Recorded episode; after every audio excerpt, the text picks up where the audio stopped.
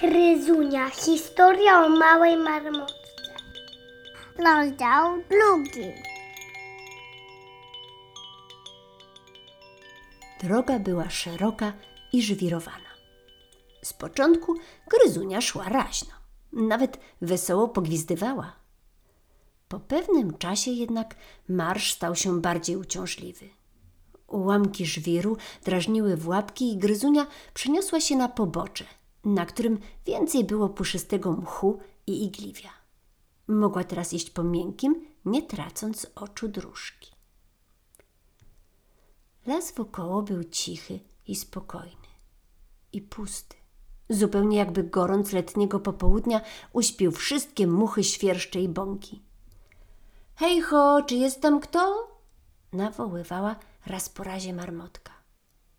I jako, że nikt jej nie odpowiadał, a droga zaczynała się dłużyć, gryzunia zaśpiewała sobie piosenkę, której nauczyła ją mama.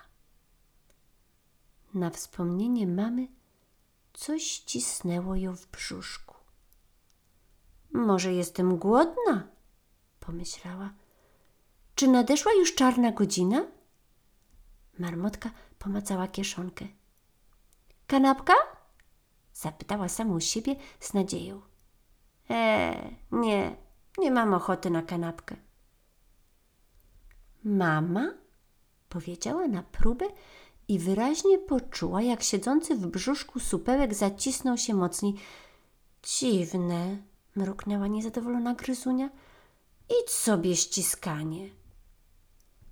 Ale węzełek, który czuła w brzuchu, wcale się nie słuchał. Im dalej szła, nie przestając śpiewać, tym silniej dawał o sobie znać.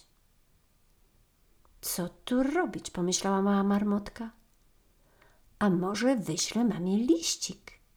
Opowiem jej o pierwszym dniu wyprawy, o tym, że las wcale nie jest zielony, tylko ciemnobury i o tym, jak to jest być samej i musieć zupełnie samodzielnie podejmować decyzje.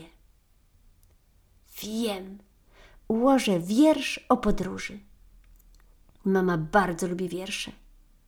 I Gryzunia zabrała się za składanie w głowie rymów. Skoczyłam przez błoto i wpadłam w złoto, zachichotała. Co z tego, że nie do końca prawda? Ważne, że się rymuje. Idę przed siebie przez gąszcze i knieję. Nawet nie zauważyła, kiedy ściskanie w brzuszku zupełnie zniknęło. Wiersz był już praktycznie gotowy. Gryzunia zatrzymała się w poszukiwaniu odpowiedniego liścia.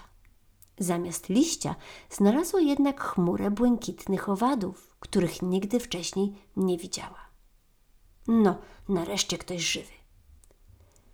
Witajcie, niebieskie motylki! Zaświstała zachwycona.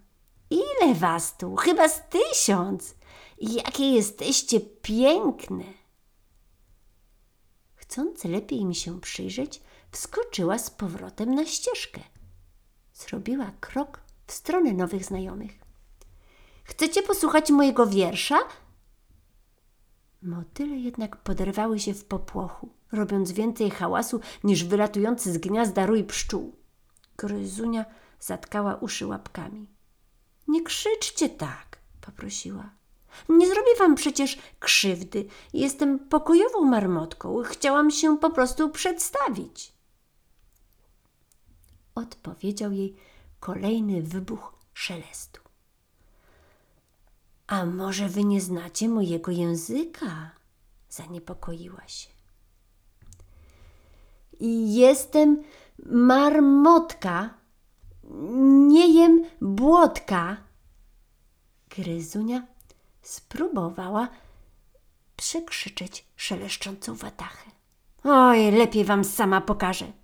Jednym susem dopadła motyli i zamaszyście wsadziła pyszczek w sam ich środek, żeby lepiej mogły się jej przyjrzeć.